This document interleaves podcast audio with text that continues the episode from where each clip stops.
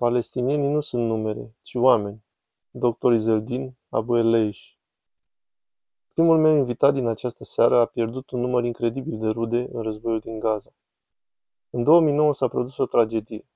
Dr. Izeldin Abu Eleish, când un tac i-a lovit casa, curmând viața a trei fiice și o nepoată. Dar conflictul actual ia de asemenea vieți ale multor din rudele sale. Dr. Abu Eleish, un pionier, a făcut istorie ca fiind primul doctor palestinian care a lucrat într-un spital israelian, e un susținător pasionat al păcii și reconcilierii între israelieni și palestinieni, o misiune pe care a încapsulat-o în cartea sa de memorii numită Nu voi urâ, călătoria unui medic palestinian pe calea spre pace și demnitate umană. Sunt onorat să spun că dr. Izeldina Abu Eleish este cu noi acum. Domnule doctor, vă mulțumesc că ați venit astăzi. Eu vă mulțumesc mult. Apreciez mult. Știu că tocmai ce vorbeam înainte să intrăm live. Ați fost crescut în tabăra de refugiați Jabalia. Am fost născut, crescut și am trăit. Casa mea e încă în Jabalia. Și multe din rudele dumneavoastră au fost deja ucise acolo din 7 octombrie în aceste bombardamente. Dar de asemenea mi-a spus că chiar acum sunt atacuri în derulare. Da, sunt acolo, în tabăra Jabalia. Trăind, stau acolo. Sunt vii acum. Nu știu după ce terminăm dacă vor mai fi vii ca să vorbesc cu ei. Dar e important, Pierce, vreau să spun, să vorbim de la om la om. Ai copii? Da. Deci tată către tată, om către om. Știi, când mărul a căzut am descoperit gravitația. Deci hai astăzi să descoperim umanitatea și adevărul. Deoarece adevărul e important, bazat pe dovezi. Iisus a zis, căutați adevărul, iar adevărul vă va face liberi. Și sper ca toți să fie liberați de la această întâlnire. Să fie oameni și să se poartă omenește și să lupte numai și numai pentru umanitate. Câți membri ai familiei dumneavoastră ați pierdut din 7 octombrie? Cam 25.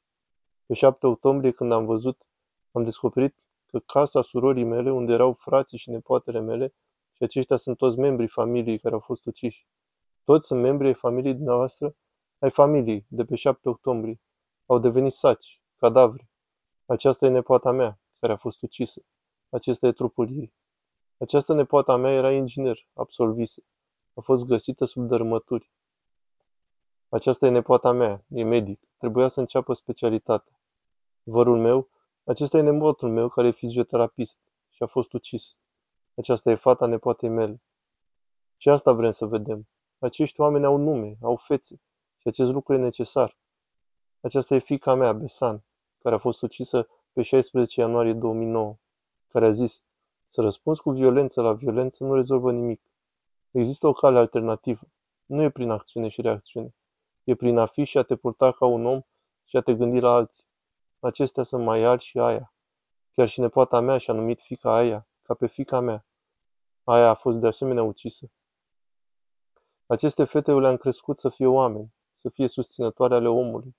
Le-am trimis la tabere de pace. Cu israelieni, nu? Cu israelieni. Și mi-a zis, am descoperit cât de asemănători suntem. Suntem asemănători, dar trebuie să fim egali, trebuie să fim liberi, trebuie să apreciem demnitatea și libertatea tuturor. Vreau să te întreb, viața palestinienilor valorează la fel cât a izraelienilor sau nu? Da. Libertatea palestinienilor valorează ca și libertatea izraelienilor? Și eu asta mereu am susținut. Am mers la spital când asist la nașterea unui copil, unui nou născut. Plânsul copilului nou-născut este plânsul speranței, plânsul vieții. Dar noi acum plângem cu sânge. Lacrimile noastre sunt sânge. Copiii pe care i-am ajutat să se nască sunt liberi. Toți sunt liberi. De ce să nu duc o viață normală și liberă? Medicina pentru mine este un egalizator uman, un stabilizator, socializator și armonizator. Deci trebuie să trăim liberi, cu demnitate, cu egalitate în această lume. Și asta e pacea, o susțin complet fiindcă odată ce avem aceste mijloace, pacea va fi o consecință. Violența, de care vorbim. Ce este violența? Violența e când încalci demnitatea cuiva, viața și drepturile umane. De ce vremea? Și chiar și 7 octombrie a dovedit, fiindcă am încercat de multe ori prin mijloace militare și războaie, sunt inutile. E pierdere de timp și de vieți. Mărește vărsare de sânge, animozitatea, ura, violența, durerea, suferința, și cel mai important extremismul. Și sunt sigur, această situație nu poate fi rezolvată prin mijloace armate, ci doar prin mijloace politice și diplomatice. Acceptarea drepturilor tuturor de a trăi unul lângă altul ca egali. Aceasta e singura cale, fără să lăsăm pe nimeni în urmă. Ați vorbit mai devreme despre cum ați crescut în tabăra de refugiați Jabalia, care a fost lovită, firește, de bombardamente devastatoare ce au ucis membrii ai familiei dumneavoastră, pe care i-ați pomenit atât de intens. Cum era viața când erați dumneavoastră acolo, ca tânăr? Viața mea ca refugiat palestinian, fiindcă am fost născut refugiat. Părinții mei erau refugiați, bunicii erau refugiați, fuseseră alungați din patria lor. Să te trezești refugiat. Și să fii refugiat. Ce înțelegem prin a fi un refugiat? Ești lipsit de demnitatea ta, devii flotant în această lume, gol, expus. Dar datorită părinților noștri, ei au pierdut totul, dar au realizat că speranța lor e în copiilor. Trebuie să fim educați, iar palestinienii investesc totul în educația copiilor lor. Își iau de la gură, care acum, în fâșia Gaza cu pedepsele colective, sunt lipsiți de pâine, de apă, de sănătate, de combustibil. Cum poate lumea vedea asta și să nu facă nimic? Cum poți răbda să-ți vezi copilul înfometat? Are nevoie de lapte. Ce vei face? Eu când văd un pacient ce sângerează, alerg să-i opresc sângerarea. Când văd o femeie în durerile nașterii, alerg să o ajut, fără discriminare, sau fără să zic, de ce țipi, de ce plângi. Și de asta avem nevoie. Deci, ca și copil, am suferit de febră reumatică și am ajuns în spital. Am vrut să devin medic ca să-mi salvez familia de mizeria vieții. Și noi, palestinienii, nu credem că există ceva imposibil. Avem nădejde în copiii noștri. Am reușit să câștig o bursă să studiez medicina în Cairo. Totul în viață ce am plănuit am reușit. Din tabăra Jabalia la Universitatea din Cairo, la Londra, în Belgia, Italia, la Universitatea Harvard. Și când eram la Harvard, singurul lucru ce-l aveam cu mine era steagul palestinian, ridicat. Sunt palestinian și un palestinian mândru și asta vreau să audă lumea de la palestinieni. Palestinienii sunt oameni ca și alții, cu speranțe, cu planuri, cu visuri. Iubesc viața și le pasă de alții. Și asta vrem ca lumea să audă de la noi. Nu să audă despre noi. Singurul lucru care cred că e imposibil e să-mi pot aduce fiicele înapoi la viață. În 2009 v-ați pierdut soția datorită cancerului și a fost o lovitură devastatoare. Ați rămas să vă crește singur și opt copii. Și apoi, în interval de un an, devastator, în timpul războiului ce avea loc atunci în Gaza, un tank israelian a tras în casa dumneavoastră, iar cele trei fete și o nepoată au fost ucise în cel mai brutal mod imaginabil de acest tank și ați fost acolo. Eram cu el. Și a fost un moment ieșit din comun. Și v-am întrebat dacă nu v-ar deranja să arătăm câteva fragmente legate de asta. Căci mi-amintesc, la acea vreme eram la CNN, mi-amintesc că am auzit despre asta. Și a fost așa de impresionant, fiindcă aveați un prieten la un post TV israelian și aveați dialoguri regulate cu el în timpul războiului și sunați și relatați, etc. Și ați intrat live și ați vorbit cu el imediat după ce atacul v-a ucis fetele. Și acesta e un mic fragment din acea conversație. Fetele mele, Dumnezeule, o Doamne, Dumnezeul meu! Are opt copii pe care i-a protejat în timpul războiului în casa lui din Beit Lahia. O, fata mea dragă, trezește-te!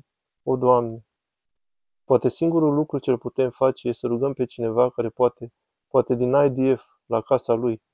Abu Eleish, zi unde e casa ta. Poate vor putea trimite ambulanțe acolo. Vreau să le salvez, să le salvez, dar sunt moarte. Au fost lovite în cap. E unul din cele mai agonizante lucruri pe care le-am văzut vreodată la TV. În cele din urmă, prietenul dumneavoastră, prezentatorul, a trebuit să iasă. Voia să vorbească cu dumneavoastră și a fost așa de tulburat încât a vrut să iasă să vorbească în particulat, ceea ce a și făcut. Dar un moment agonizant pentru dumneavoastră, pentru el, pentru toți cei implicați. Și ca o consecință, mulți oameni în poziția dumneavoastră ar fi putut alege o cale de a vrea răzbunare, pedepsire, să răspundă la violență cu violență.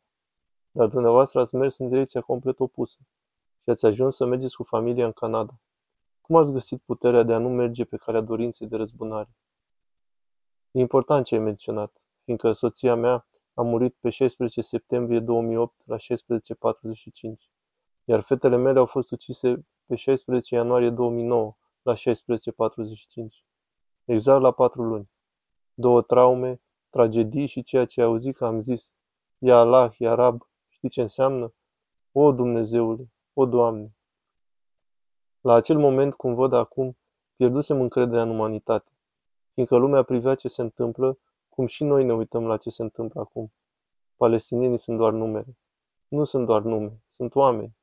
Și asta aș vrea fiecare din noi care privește să se apropie, să se pună în locul palestinienilor.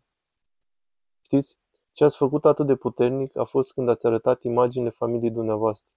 Ați dat nume acelor chipuri și ați făcut oamenii de acasă să înțeleagă. E important ce m-a ajutat pe mine. Sunt o persoană credincioasă. E important. Experiența mea de viață, profesia mea de medic. Dacă un pacient moare, nu pot sta acolo, trebuie să trec la alt pacient ca să-l salvez. Dar trebuie să aflu de ce a murit primul pacient și care sunt cauzele morții acelui pacient. Sunt în continuare cu dr. Izeldin Abu Eleish. Cei ce au urmărit prima parte vor fi ca mine uimiți de elocvența cu care vorbiți, de curajul cu care vorbiți, de palpabil de-a dreptul. Și sunt foarte bucuros că ați venit să facem acest interviu față în față, ca să putem avea această simțire, fiindcă aveți atâta dreptate. Viețile palestinienilor sunt la fel de importante ca ale israelienilor. Și uitați ce vreau să vă întreb. Întreaga dumneavoastră viață a fost devastată de acest conflict, de când erați copil până acum. Și ați pierdut atâția membri ai familiei. Și pierdeți probabil și acum când vorbim. În mod oribil. În această tabără în care ați crescut, blocați în acest cer vicios ce nu are capăt. Cum îl oprim? Da, trebuie să înțelegem rădăcinile problemei. Poporul palestinian și cel israelian. Și am descris asta. Suntem precum gemenii siamezi. Nu avem altă cale decât să trăim împreună. Și când vorbim de pace și oamenii care vorbesc despre pace, pacea nu e doar un cuvânt, e un mod de viață în care credem. Între cine vrem pace? Pacea e o relație între mine și tine, și chiar și între noi și pământ, pe care îl afectăm cu schimbările climatice. Și sunt anumite cerințe pentru pace. Avem nevoie de justiție, egalitate, libertate și drepturi egale, nu? Da, drepturi egale. Atunci pacea va fi o consecință a aceasta. Poate fi pacea obținută acum dacă Hamas sunt la putere în Gaza? Cum îți ziceam, e vorba de poporul palestinian și de poporul israelian, nu despre palestinieni și coloniști, despre diferite grupări și coloniști. Vrem pace între neamuri și asta e necesar. Și palestinienii și israelienii suntem creați. În cele din urmă trebuie să fie o soluție politică. E singura cale. Credeți că în ambele părți este o conducere care poate făuri pacea? Crede-mă, chiar dacă nu este, e nevoie de comunitatea internațională să-i aducă împreună și avem platformă. Avem rezoluțiile internaționale, avem rezoluțiile drepturilor omului, fiindcă prin încetarea conflictului toată lumea va beneficia. Vedeți consecințele celor ce se întâmplă, cum se răspândesc peste tot în lume. Vedeți în UK, polarizarea, marciurile, tot. Deci când rezolvăm acel conflict, toată lumea va beneficia. De ce credeți că nu e încă rezolvat? De exemplu, mă uit la Irlanda de Nord, adică mai mult de 30 de ani de violență, dar în cele din urmă s-a rezolvat. Știi de ce? De ce? M-am întâlnit cu Martin McGuinness înainte și mi-a zis, mergeam confruntându-ne față în față. Odată ce am început să mergem umăr la umăr ca egali, am găsit rezolvarea. Și asta avem nevoie. Comunitatea internațională, lumea, să facă ca palestinienii și israelienii să meargă umăr la umăr, ca egali, cu demnitate și respect pentru drepturile omului, nu ca luptători. Fiindcă o cameră mică nu e încăpătoare pentru doi luptători, dar e încăpătoare pentru sute de prieteni. Și asta e singura cale. Suntem așa aproape unii de ceilalți. Lucrurile comune dintre palestinieni și israelieni sunt mai multe decât între oricine altcineva. Deci trebuie să folosim asta, dar bazat, cum ziceam, pe egalitate, respectul drepturilor omului. Demnitatea palestinienilor e egală cu demnitatea israeliților. Libertatea palestinienilor merg chiar mai departe. Libertatea israelienilor, siguranța, securitatea, viitorul și independența sunt legate și dependente de palestinieni. Suntem una, suntem gemeni siamezi, nu ne putem separa. Deci e timpul să înțelegem și că mijloacele armate nu vor aduce niciodată un sfârșit acestei situații. Evident, acesta e visul dumneavoastră, dar credeți că e un vis realist ca în viața dumneavoastră să vedeți soluția celor două state, cu Israel și Palestina, identificându-se fiecare ca state și oamenii trăind în ele cu drepturi ale omului egale? Credeți că e posibil? Cum îți ziceam, nimic nu e imposibil în viață. Dacă este un bine, este și o cale. Și de asta e nevoie. Chiar dacă relația dintre palestinieni și israelieni e o provocare, avem nevoie de implicarea comunității internaționale bazate pe intervenție echitabilă, fiindcă vrem să avem ordine în această lume, căci trăim într-o lume discordantă în aceste vremuri. Deci vrem să avem iar încredere în comunitatea internațională. Oamenii în această lume au pierdut siguranța, securitatea, încrederea. Deci vrem să o reluăm.